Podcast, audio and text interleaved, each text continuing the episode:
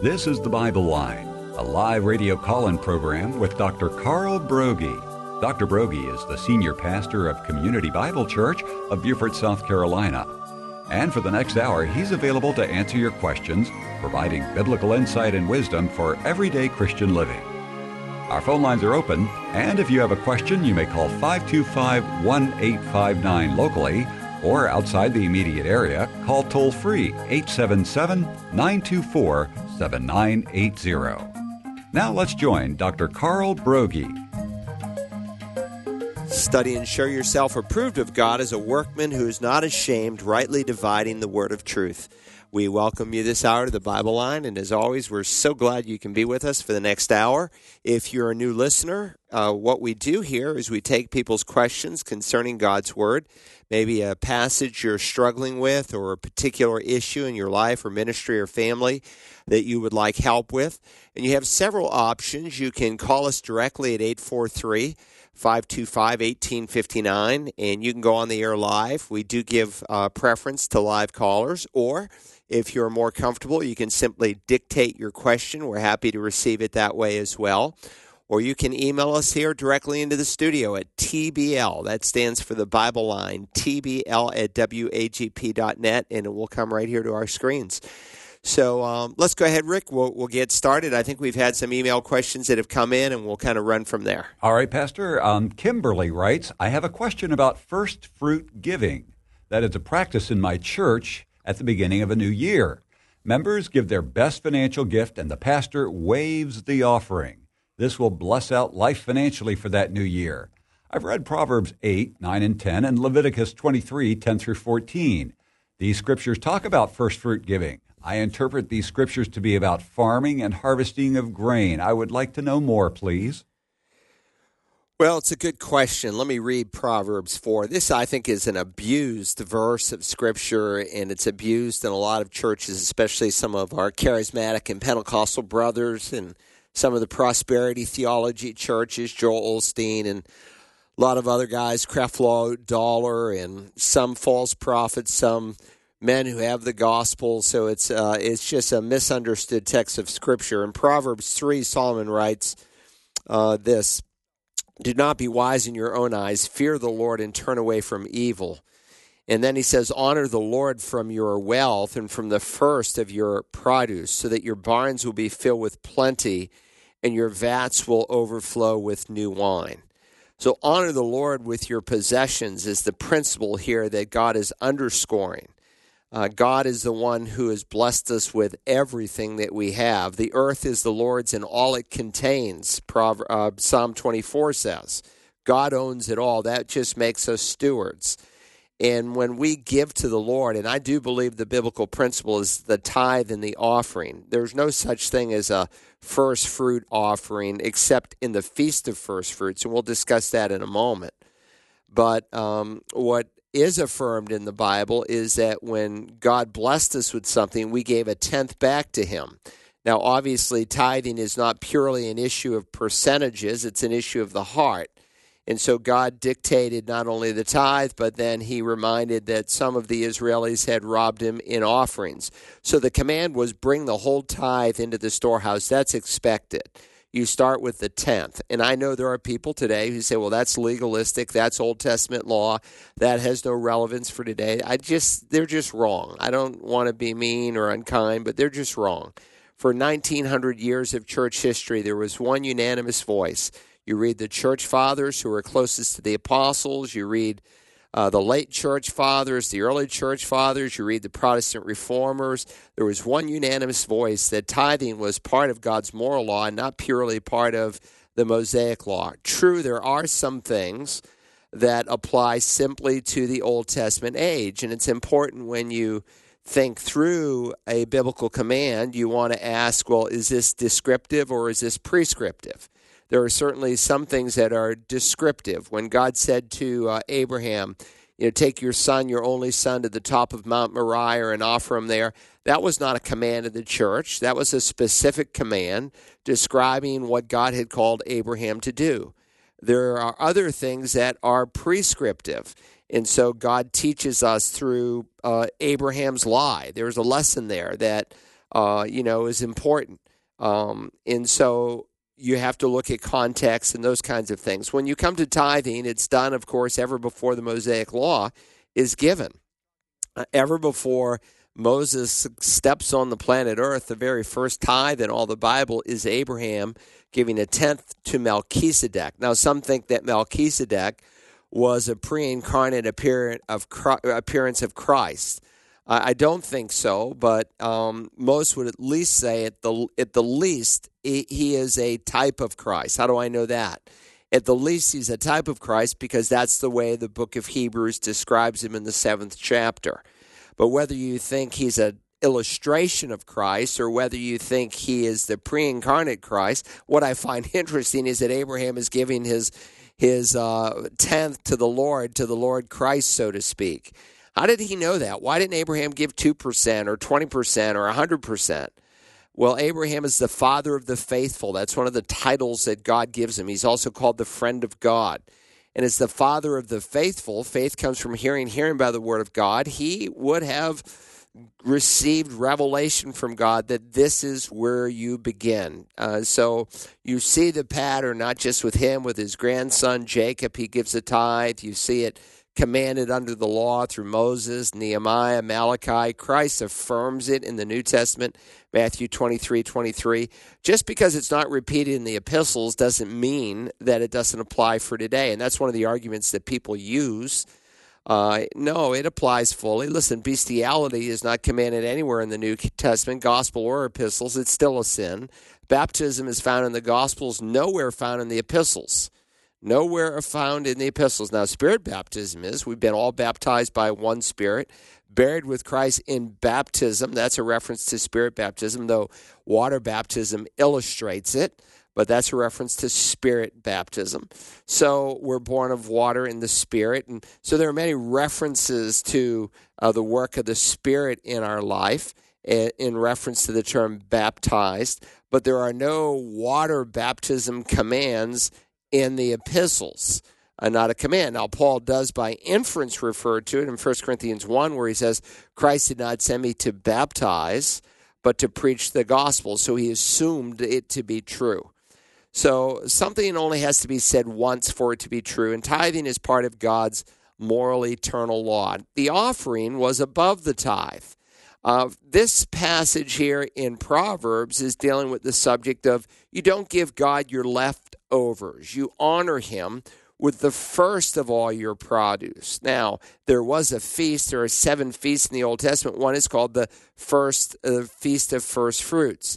There was four in the fall, in uh, four in the spring and three in the fall. The three fall feasts have yet to be fulfilled in Christ. The four um, spring feasts were fulfilled at his first coming. They're illustrative of what Christ is going to ultimately accomplish. So they're not just randomly picked. God had a purpose by illustration each feast, whether it's Passover or the Feast of First Fruits, is seen in the resurrection and so forth. They are all illustrative of what Christ was going to accomplish in his earthly ministry. But when you brought the first fruit, what you were doing is you brought the when the harvest came there, there was the front end of the harvest. They call it first fruits to this day. If you're in the farming community many farmers refer to the you know the early fruits that come the early strawberries the early blueberries. Uh, there's a certain crop cycle where you get this little shot in the arm, so to speak, and it's a picture of what is going to come. And when first fruits came, they would take some of those and they would offer it to the Lord and they dedicate it to Him out of gratitude and out of a sense of expectation for what He was going to bring in the rest of the harvest, the harvest that would follow. And of course, they would bring a single stalk, a handful of grain, and then uh, the great crop would come in. And that's exactly how it's illustrated in the New Testament. Christ is the first fruit of him raised from the dead. He's the first one ever to come out of the grave in a resurrection body. Others were raised to life. Christ alone was first resurrected to life. As a handful of Old Testament saints also pictured in that. And then the first resurrection program begins. There's a number of resurrections that begin to follow after that. So when he says honor the Lord from your wealth, from the first of all your produce, you're not giving God your leftovers where you pay all your bills, and then if you have any money left over, you give God a dime. No, you give God a tenth to start, and He may lead you to give an offering above that. Uh, so that your barns will be filled with plenty. And that's really the promise that's consistent with what you read in Malachi. Test me now in this, says the Lord of hosts, if I will not open for you the windows of heaven. And that, that's something that God calls us to test him in. Typically, God says, don't test him. Shall not test the Lord thy God. A few verses later in Malachi 3.15, he warns the Jews about testing him. But in this one particular area, God says, I want you to prove me. I want you to test me. I want you to take me at my word. Now, some people think, well, I gave a tenth, and you know, why aren't my needs being met? Well, sometimes because we're violating other biblical principles or we are under the discipline of God. But what you discover typically is that when a person begins to give the tenth out of their first fruits, not their leftovers, but at the front end, that they uh, stewardship the other 90% so far differently, and they discover too that they can do so much more with the nine ninths that God leaves with them than the ten tenths if they did it all by themselves. And so that's the promise that your barns would be filled with plenty and your vats would overflow with new wine. New wine would represent the initial juice that came from the squeeze. Again, you're not giving the leftover, you're giving the first. And God is giving a promise of blessing.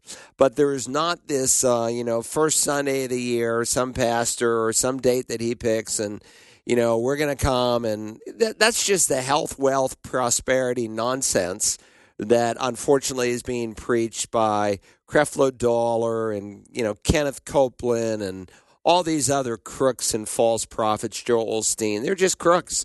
They don't even have the gospel, these guys. It's terrible. And yet they're they're sucking money from God's people and manipulating them, and it's sad. Uh, by the way, I will be offering a course on Wednesday night starting the Wednesday after Easter, and it's going to be on the subject of money. And it will be a 10 week course, 10 Wednesday nights in a row, very, very in depth on what the Bible says about money, whether it's stewardship or or giving, and we'll explore some of the things that I just mentioned on tithing. And some people would say, well, the tithe wasn't 10%, but 13 or 23%. And we'll look at all these different things and where a denial of tithing came in historically in the church and who started it and who promoted it. And we'll look at all the ins and outs about giving and debt and how to get out of it and investing and what does the Bible say on that. And planning for the future, and just a number of things over 10 weeks. And that will start the week after Easter. All right, let's go ahead and let's go to the next question. All right, 843 525 1859 if you have a question on today's Bible line. And Leslie writes Hi, Pastor Broggi. I traveled to Israel with you and the church last May. The trip made me want to be a better scholar of history of Israel and the Old Testament. What resources would you recommend that might help? I've been a Bible student for many years, so advanced materials would be okay for me. Also, thank you so much for the occasional Bible tips you give. Although I've been a Bible student for many years, no one has ever really taught me tips on how to find books in the Bible. I really should be better at that at this stage, and the tips you give on Sunday really help. Well, those are great questions, Leslie, and I'm glad it's here on the screen because I know you've asked me. And you're waiting for an answer, and I, um, I told you I would answer, so I might as well do it now since it's here on the screen. Sorry I didn't get back to you sooner. A couple of books. There's a, a brother, uh, Elwood McQuaid. He's uh, punching his 70s now. In fact, we used to support his son as a missionary for about 20 years.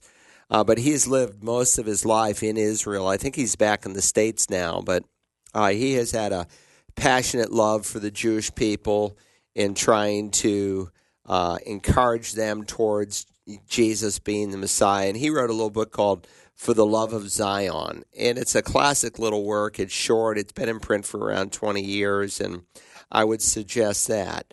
Um, there's a more recent book that's just come out in the last few years. It's not written by a Christian, but it's written by a Jewish man named Daniel Gordis, and it's called Israel. And that's the title of it Israel, a concise history of a nation reborn. That's the subtitle. it's one of the better books I've read in recent years in terms of uh, describing modern day Israel, in terms of the whole Zionist movement, you know, uh, how that began in the late 1890s and uh, the various uh, pacts that were made with Britain and how eventually they were recognized as a nation in May of 48. They're regathering in the land. And it, it's a great little uh, book. I'd, I don't know, two, 250 pages long, if I remember. Um, but I would I would suggest that. And then, if you wanted to read a theological treatise on Israel, there's a book called Israelology. In fact, I just gave it to a Jewish rabbi friend of mine, and he's working through it very slowly. It's not an easy read. I think it's around 900 or 1,000 pages, pages, a very tight print. And it's written by a, a Messianic Jew by the name of Arnold Fruchtenbaum. And uh, Arnold Fruchtenbaum, he is a. Um, he's a great brother in Christ. And what he's done is he's gone through the whole Bible systematically on the subject of Israel. And unfortunately, in most systematic theologies, there's an approach that you take to your eschatology, to your ecclesiology, to the various realms of Christian theology. Um, and they're applying the same principles. So when we think of, say, bibliology, we're studying what does the Bible say about the Bible? Pneumatology, pneumatos, versus biblios for Bible. Pneumatos is the word for spirit. So, what does the Bible say about the Holy Spirit? And so you go through all the passages in the Bible on the Holy Spirit. Or uh, you might, you know, take um, ecclesiology, the doctrine of the church, because ecclesia is usually translated church in the New Testament, though it can mean other things like a mob or a crowd, but generally it refers to the church. So, um, unfortunately, a lot of systematic theologies do not have a concise approach just to the nation of Israel. And so he's done a great service to the body of Christ. And uh, I would highly recommend that book, Israelology, Arnold Fruchtenbaum.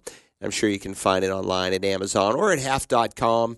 That's the used book side of eBay. And if a book's been in print for a few years, uh, someone doesn't want to keep it in their library and they just want to sell it so they can buy another book.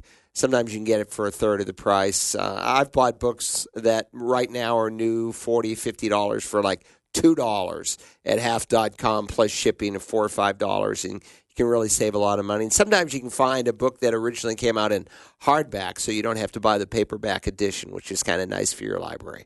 All right. Great question, Leslie. Let's go to the next one. All right. Jeremy from uh, Charlotte, North Carolina writes if the Jews are in unbelief because they did not accept Christ, if they hear the gospel but don't accept Jesus and are left behind after the rapture, will they also remain in strong disillusion when the Antichrist commits the abomination of desolation? Or will they have a second opportunity to believe in Christ? And you kind of addressed this a little bit on this past Sunday. Yeah, so here's the thing um, the Jewish people obviously are a unique group in that they are the chosen people that God uh, brought the Messiah through. Jesus is a Jew. So, you know, we have this anti Semitic movement in our country, uh, the boycott, divest, sanction movement, BDS, that is really big now on college campuses across the nation.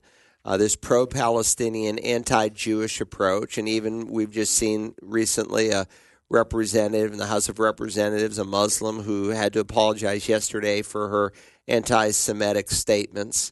Um, most people have no idea how hateful the Muslims are towards the Jews. And they think, well, Muslims love Jews. Well, they don't really. Uh, they, um, if there, there's two kinds of Christians. There's the kind of Christian that takes the Bible seriously and they believe and follow the Bible. That's the kind of Christian you want to be versus just the nominal Christian.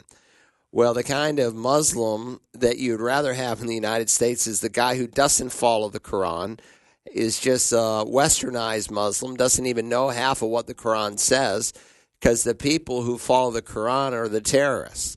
And they are anti God and anti Israel. And over, it's approximately 55% of the Muslims in the world today would identify with the Shiite Muslims. And those are the Muslims typically that take the Quran very, very seriously, as does this lady. And while some of them are not willing to actually carry out an act of terrorism, they are sympathetic and even encouraging to those who do. So we're in a precarious place right now in our nation. But the Jewish people are also the people through whom God will bring the Messiah back from heaven. And so God's timetable is done through the people of Israel. And of course, the Bible teaches that at the end of time, God would regather the people, the Jewish people, back into the land. But it's going to be at the end of time when most of the Jews will actually come to faith. Now, the Bible does say that there's not a total hardening of the Jews, but a partial hardening.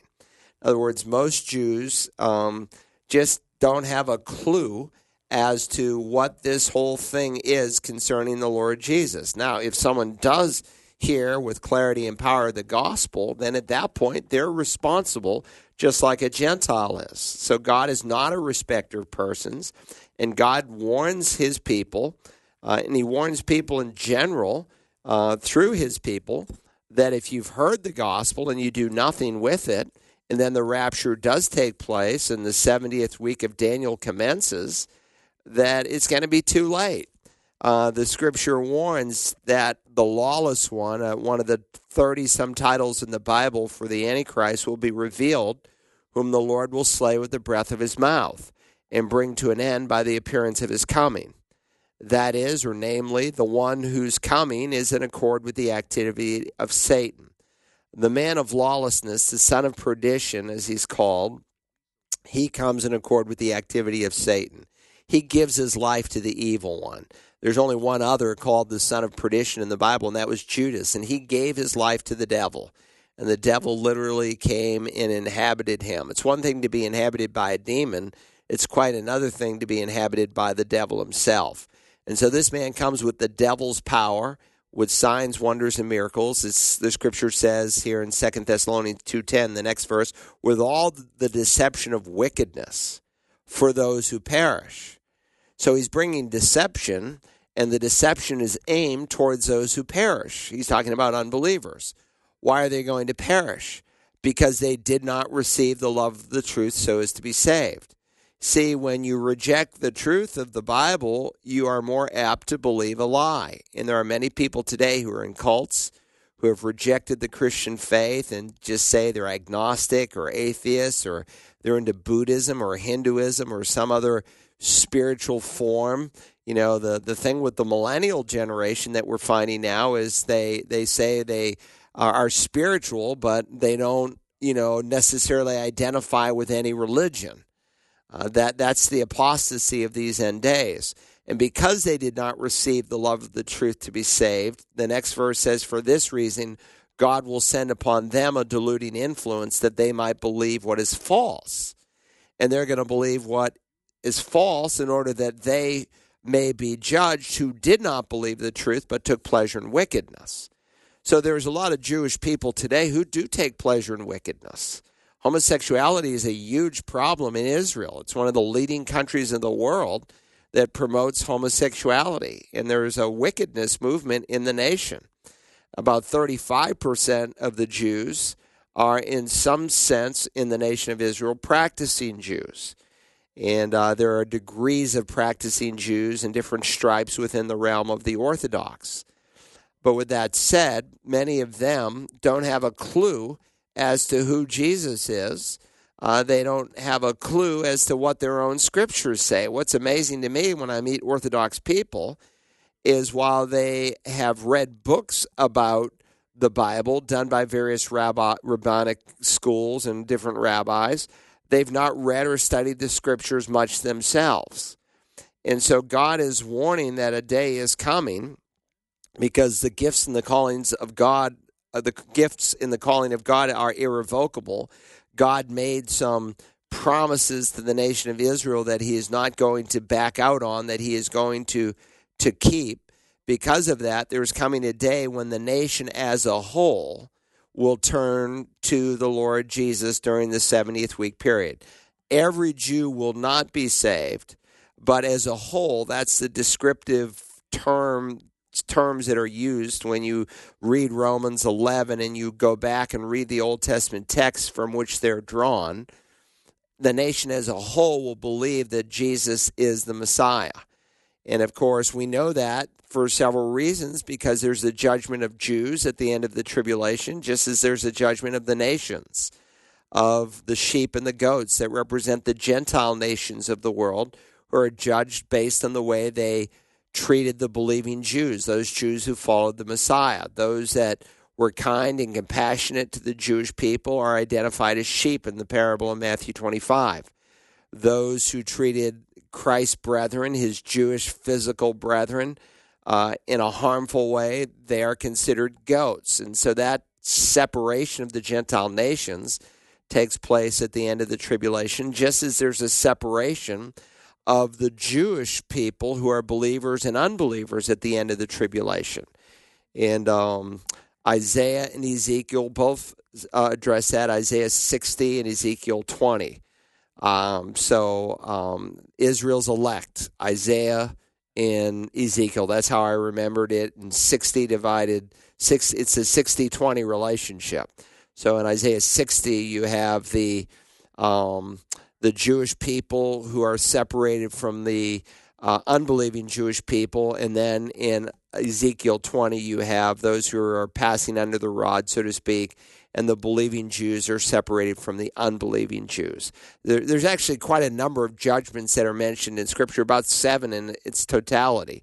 Uh, we just think of just this one big judgment, but there's a number that actually uh, will unfold over the course of time. And um, nonetheless, these these are important questions you're asking. So these Jews will be accountable who have heard the gospel, but most have not, and that's going to change during the 70th week of Daniel's prophecy. That's called the tribulation. It's called the time of Jacob's trouble. And one of the principal purposes of the tribulation is to bring the Jewish people to repentance.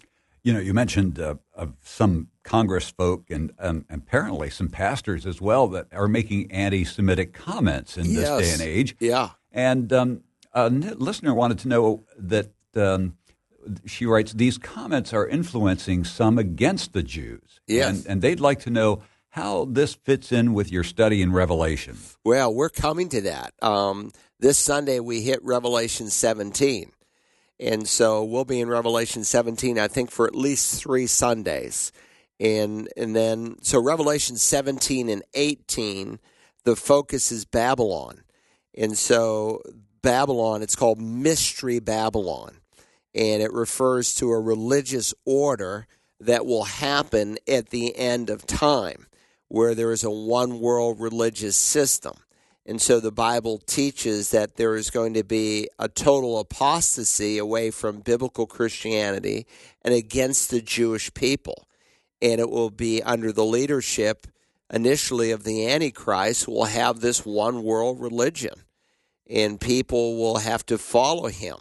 And there's also going to be a one world economic system as well a one world economy that will be governed by the Antichrist. And of course, the Jews are often hated because they are blessed people. God's kept the Jewish people together. I mean, you think about it, they are the only people in the course of 3,000 years who still remain as a people. Think about all the other ites, the Jebusites, the Hivites, all the ites that are listed there that make up the various Canaanite tribes. They they don't exist anymore. They're gone. They all intermarried and but the Jewish people are still a people. They have the same religion, the same scripture, the same language. They're back in the same land. That's a miracle of God because God is going to culminate human history. And so, part of the way that God has kept the Jewish people together is He's blessed them. He has um, blessed the Jewish people and allowed them, in the midst of their sufferings, to continue to prosper. And some people hate that. Some people take great offense at that. And so the um, big movement now that is there's almost like clubs on college campuses, the BDS movement. And Alan Dershowitz just wrote a new book. Uh, it's come out in the last four or five months called The BDS Movement. It's a good read. Uh, he's not a believer. He's more of a secular kind of Jew, but he still has a um, secular in deference to, say, truly Orthodox Jews. So he's a religious Jew um, but he wouldn't fall into the Orthodox camp.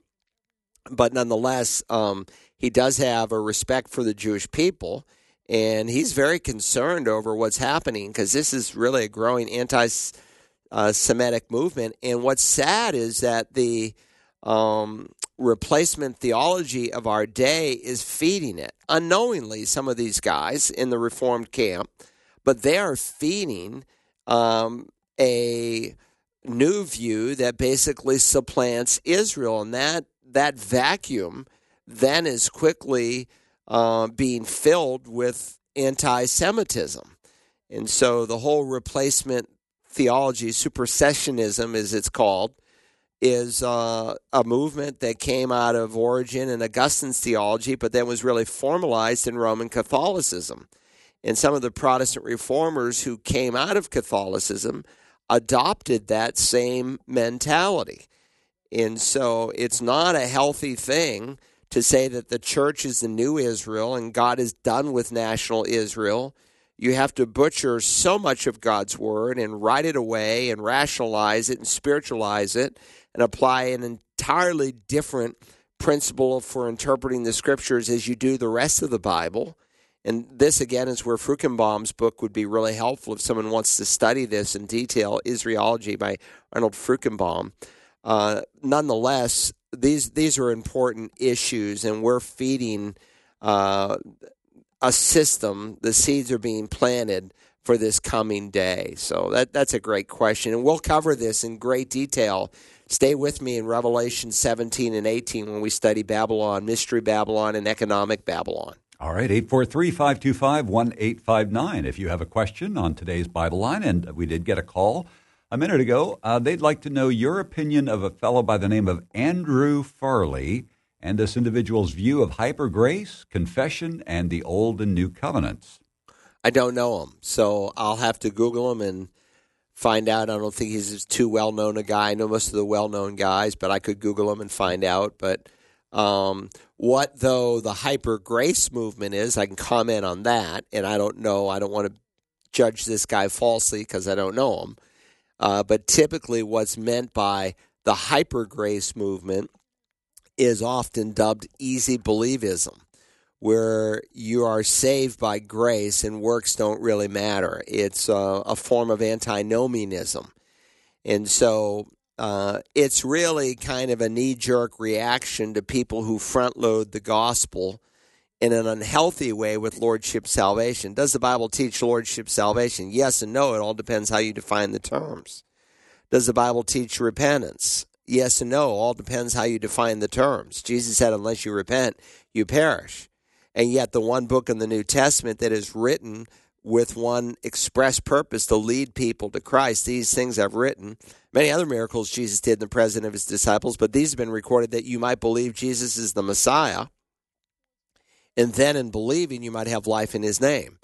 So it's written to convert the lost guy, but also when he's converted so he can grow up and experience the life that Christ has. The thief, he said in that gospel, comes only to kill and to destroy and to steal. But he said, I've come that you might have life and have it more abundantly.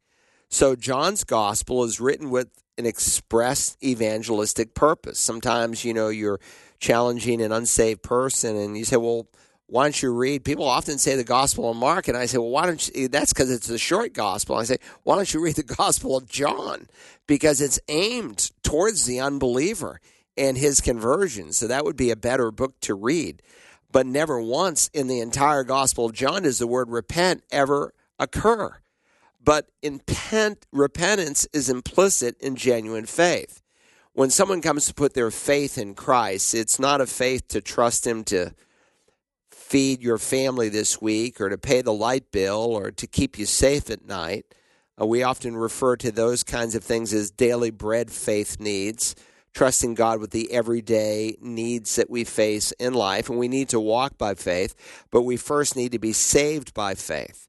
And so when the Bible speaks of being saved by grace through faith, the direction of the faith, of course, is in the Lord Jesus and his death, burial, and resurrection. It's not trusting God with your daily needs, because sometimes you ask a person why God should let him into heaven, and they say, Well, I believe in Jesus. And you probe a little bit, and what they mean by that is, I, I trust him with my life, the details of my life. Well, that's something you do after you're saved. You have to come into a relationship with him before you can begin to trust Him with the details of your life where He takes responsibility for you as one of His kids, but as many as received Him. Jesus, to them that believed in his name, he has given the right to be called a child of God.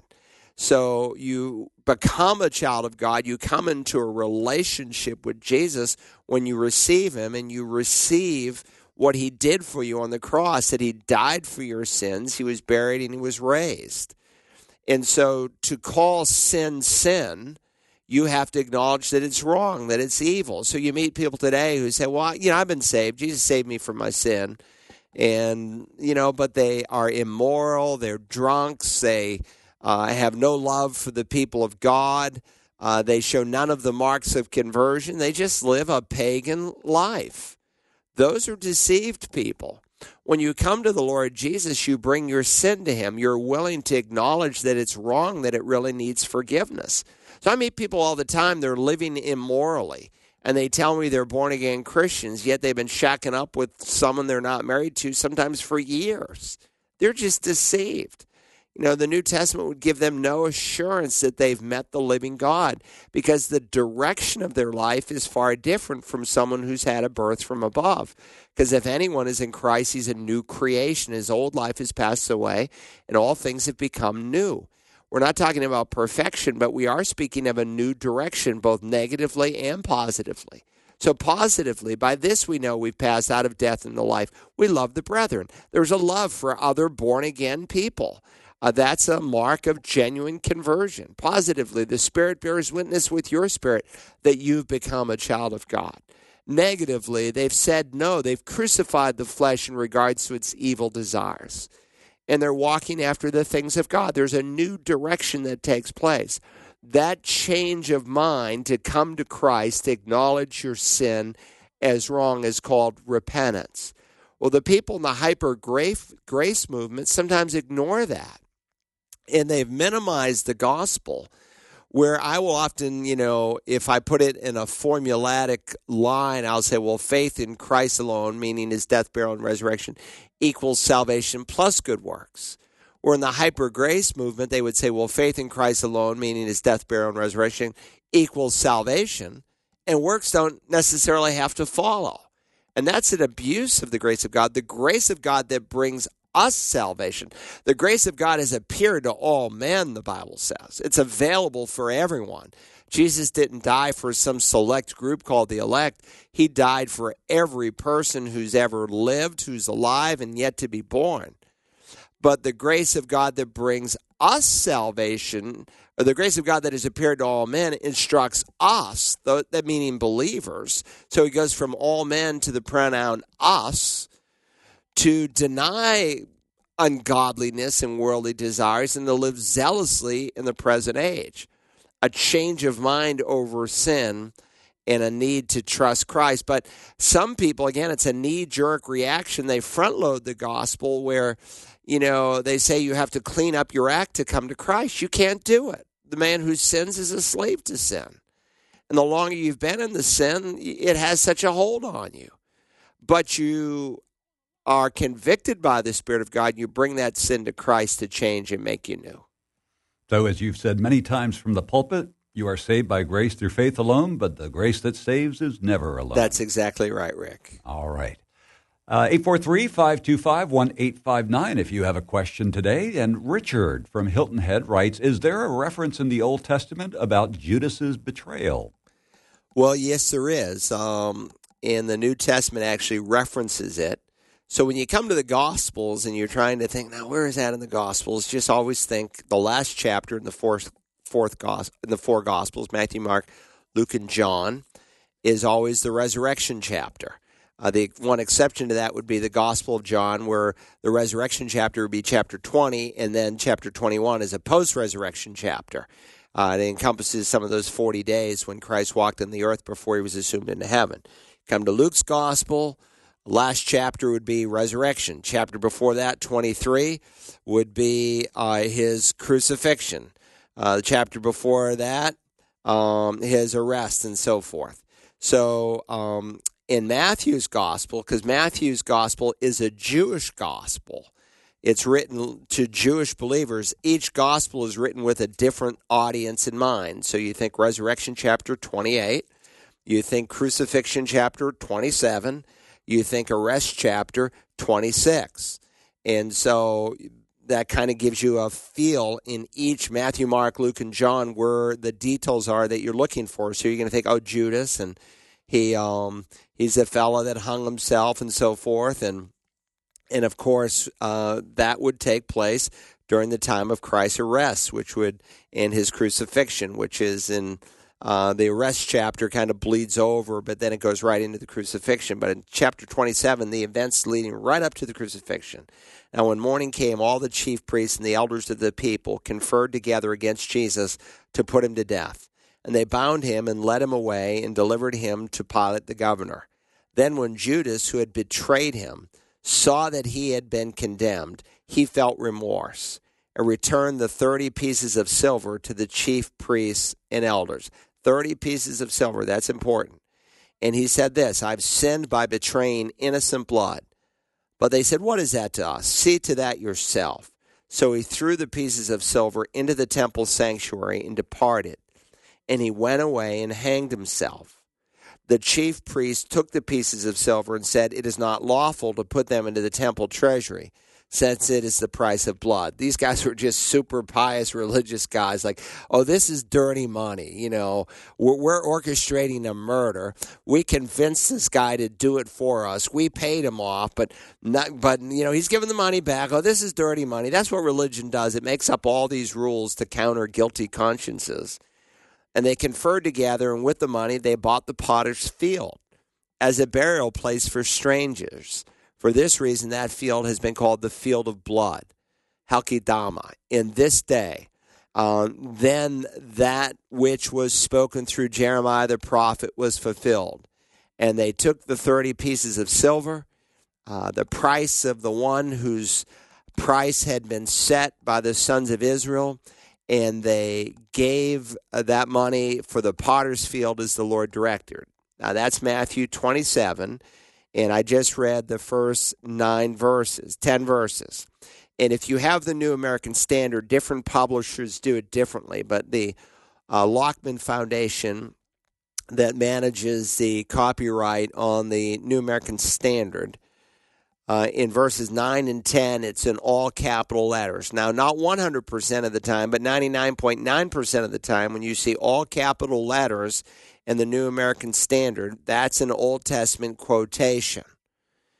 And so you'd say, oh, this is from the Old Testament. They took the 30 pieces of silver. Oh, so I guess it is in the Old Testament.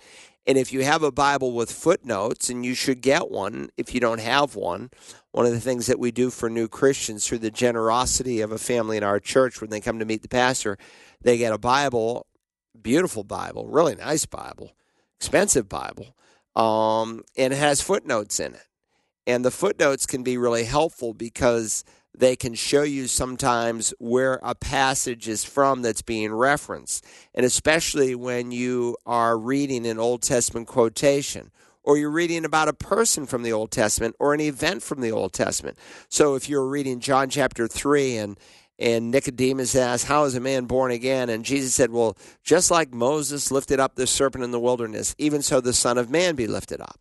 So Jesus makes an analogy between Moses and the Son of Man that whoever may believe in him will have eternal life and then the most quoted verse in the bible john 3.16 so uh, contextually john 3.16 is understood in the illustration with moses and the brazen serpent and you read that and say well where is that? I, i'm not sure where that was. And that's why if you had a bible with footnotes you could go into the margin. You'd say oh yeah verse john 3.14 you go down to verse 14 oh yeah that's from numbers 21 well here in matthew 27 you'd say oh that's from the prophet zechariah chapter 11 so the prophet Zechariah, Zechariah lives about 480 years before Christ. Uh, he comes back with the third group that returns from Babylon. He comes at the end of the Old Testament age, and uh, he has um, uh, eight visions in the first six chapters, and then he has four um, uh, uh, four messages or six messages, and then he has um, four prophecies. And so it comes at the end of the book. Um, 9, 10, 11, and 12 focus on this prophetic section. And it's a very, very important section because it deals with the events that lead up to the second to the first coming of the Messiah and the second coming. So he, he addresses both issues, what Messiah will do when he first comes, and then how Israel will be treated when he comes again. And so a lot of the things that we're actually studying in the Revelation are taught in the prophet Zechariah, especially the 11th, 12th, uh, 13th, and the 14th chapters. So uh, these are important, important chapters. And um, one thing that comes to my mind when you read that particular passage repentance is not, I mean, remorse is not repentance. That's right. Um, sometimes people are sad, um, but they haven't necessarily repented. And so Judas is an excellent example of that, Rick. Good, good, good call there. Uh, sometimes people can cry. Uh, Esau cried, but did, never repented. Uh, sometimes people can be sorry. Pharaoh said, "I've sinned," but he he he, can, he had confession without repentance. Esau had crying without repentance. Judas had uh, a sense of remorse, but not a godly remorse that led to repentance. He was just sorry that he knew he had betrayed innocent blood, but he didn't repent. In his time, he had his opportunity, but he had hardened his heart beyond the point of repentance. And that's why there's an urgency. Uh, and maybe there's even someone listening and you're not sure that you're saved. You should settle that. You should go to searchthescriptures.org and listen to Would You Like to Have God as Your Friend? You know, or call me up and I'll meet with you at a Meet the Pastor and uh, I'll go through the plan of salvation with you. And I usually have at least a handful every week Sometimes five show up, sometimes 25 show up. It's different at every meeting. Uh, on average, we usually have around 10. Uh, but at this meeting, these are people often who come, some who are looking for a church. Uh, we just had um, uh, two Methodists who came because of the big movement now, the big split that's getting ready to take place in the Methodist Church. They're getting ready to vote on the one church movement over this homosexuality thing. And what they're going to do is, and I think it's going to pass, sadly, is they'll say, well, if you as a local church don't want to marry gay people, that's okay. But if the Methodist church next door wants to marry gay people, then that's okay. And so it's just a two sided thing, unwilling to take a position. And so we have people sometimes looking for a church. They realize their church is apostatized, or other people who come who aren't saved and they're trying to find Christ. And uh, but if you're listening to me today and you don't know that you know that you know, if you don't have a true assurance of salvation, and I would say on average that 30% of the lost people that I meet tell me they're absolutely 100% sure they're going to heaven. And when they actually uh, take the basis that they have in their thinking as to why God would let them into heaven and they look in the mirror of Scripture, they find out that they have a false assurance. So these are important issues to settle, especially in these days where we have a growing apostasy, just as the Bible predicted would happen at the end of time. Mm, all right. Chris from Hiram, Georgia writes My wife and I are about 16 messages into your Revelation study, and we're wondering since babies and children who are unable to make a profession of faith go to heaven, we would also assume they would be raptured. Particularly, this adds to the unmeasurable chaos as one thinks about unbelieving parents when their children disappear and unbelieving pregnant mothers when their children disappear from the womb. What are your thoughts on this? Well, this is a great question, and um, there are some differing opinions as to what happens at the rapture. Some have argued that only the children of believers go up in the rapture. Um, I, I, don't think so if a woman's pregnant or if there's a little child. Uh, it, it's possible that, let's say you had a five year old, just for the sake of argument, who has maybe, quote unquote, not reached the age of accountability. And we know that the 70th week of Daniel is seven years long. So potentially that five year old could be 12 years old by the end of the tribulation, assuming he lived that long, and could have an opportunity to hear a clear presentation of the gospel because the Great Commission is going to be fulfilled. Jesus said, This gospel should go to the ends of the earth, and then the end will come uh, in Matthew chapter 24.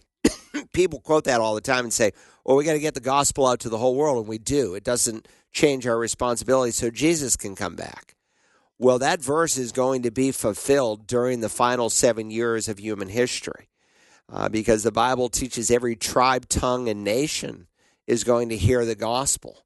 Uh, and God is going to have different means in which to do it. There'll be 144,000 Jewish evangelists. Uh, there'll be two witnesses. And somehow all the language barriers are going to be surpassed.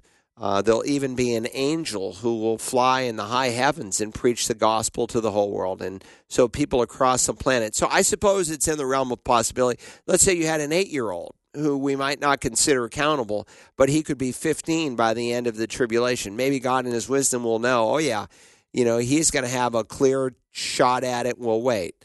But little, little children, um, I think, fall into the same uh, category uh, as Uh, you know, if if a person is a pagan today and they lose their three year old child, if a person is a pagan today and they miscarry their baby, because life does begin at the point of conception.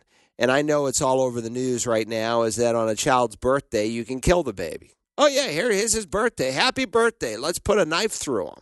I mean, that's what they're saying. Listen, you're doing the same thing when you abort a baby who's three weeks in the womb. I just saw a baby uh, that was three months old in the womb through this incredible new sonograms that they have, and you could just see the whole baby's face and everything. It was just astounding. Uh, the the the imagery, even in the last two years, and the uh, increase in technology and what they've been able to do. So those little babies, even the babies of unbelievers, go to heaven. How do I know that? A number of passages, like Jonah chapter 4. Uh, Jonah, who is the supposed to be the uh, called of God to go and to, to preach, he's a prodigal in chapter 1. He goes in the opposite direction because he's a patriot he loves Israel he doesn't want to go to the Ninevites because the Ninevites are one of Israel's worst enemies. You want us to me to go to the Ninevites? They hate us. They've been mean to us. They've persecuted us. You want me to go preach to them? Yeah, I do. I love even the Ninevites.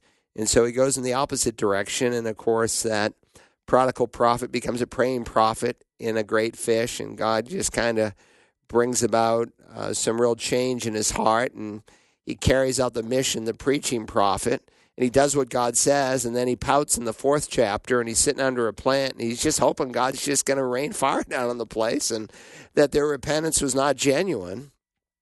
And God says, "Do you have good reason to pout, to be angry about the plant?" You know, I have good reason to be angry, even at death, Jonah said. Then the Lord said, You had compassion on the plant for which you did not work which he did not cause to grow, which came up overnight and perished overnight. Should I not have compassion on Nineveh, the great city, which there are 120,000 persons who don't know the difference between their left and their right hands? So God speaks here of little children. Uh, Deuteronomy chapter 1 speaks of uh, children who have no knowledge between good and evil. Ezekiel 16, uh, Jeremiah 19 also speak of, of the slaughter of my children and in both the Ezekiel 16 and the Jeremiah 19 passage, consistent with how Christ describes the kingdom of God as being like little children, those are the children of pagan parents, and yet God refers to them as my children.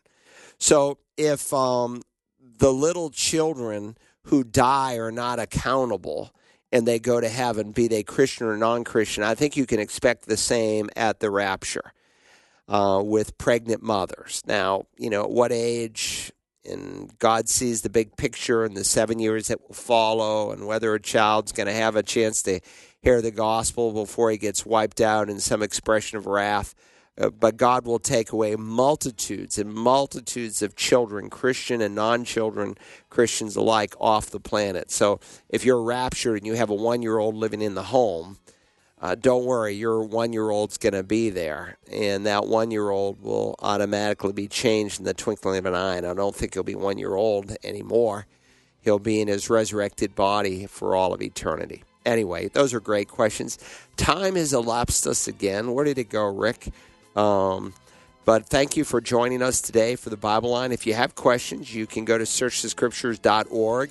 There's a drop down menu, Ask Dr. Broggi a Question And when your question is answered, you will get emailed back so that you don't even have to listen to the Bible line when it's being aired, but you can go back later and listen to your answer. Thanks for being with us today. I hope you have a great day as you walk with Jesus Christ. Let Him use you. Win someone to Christ this week.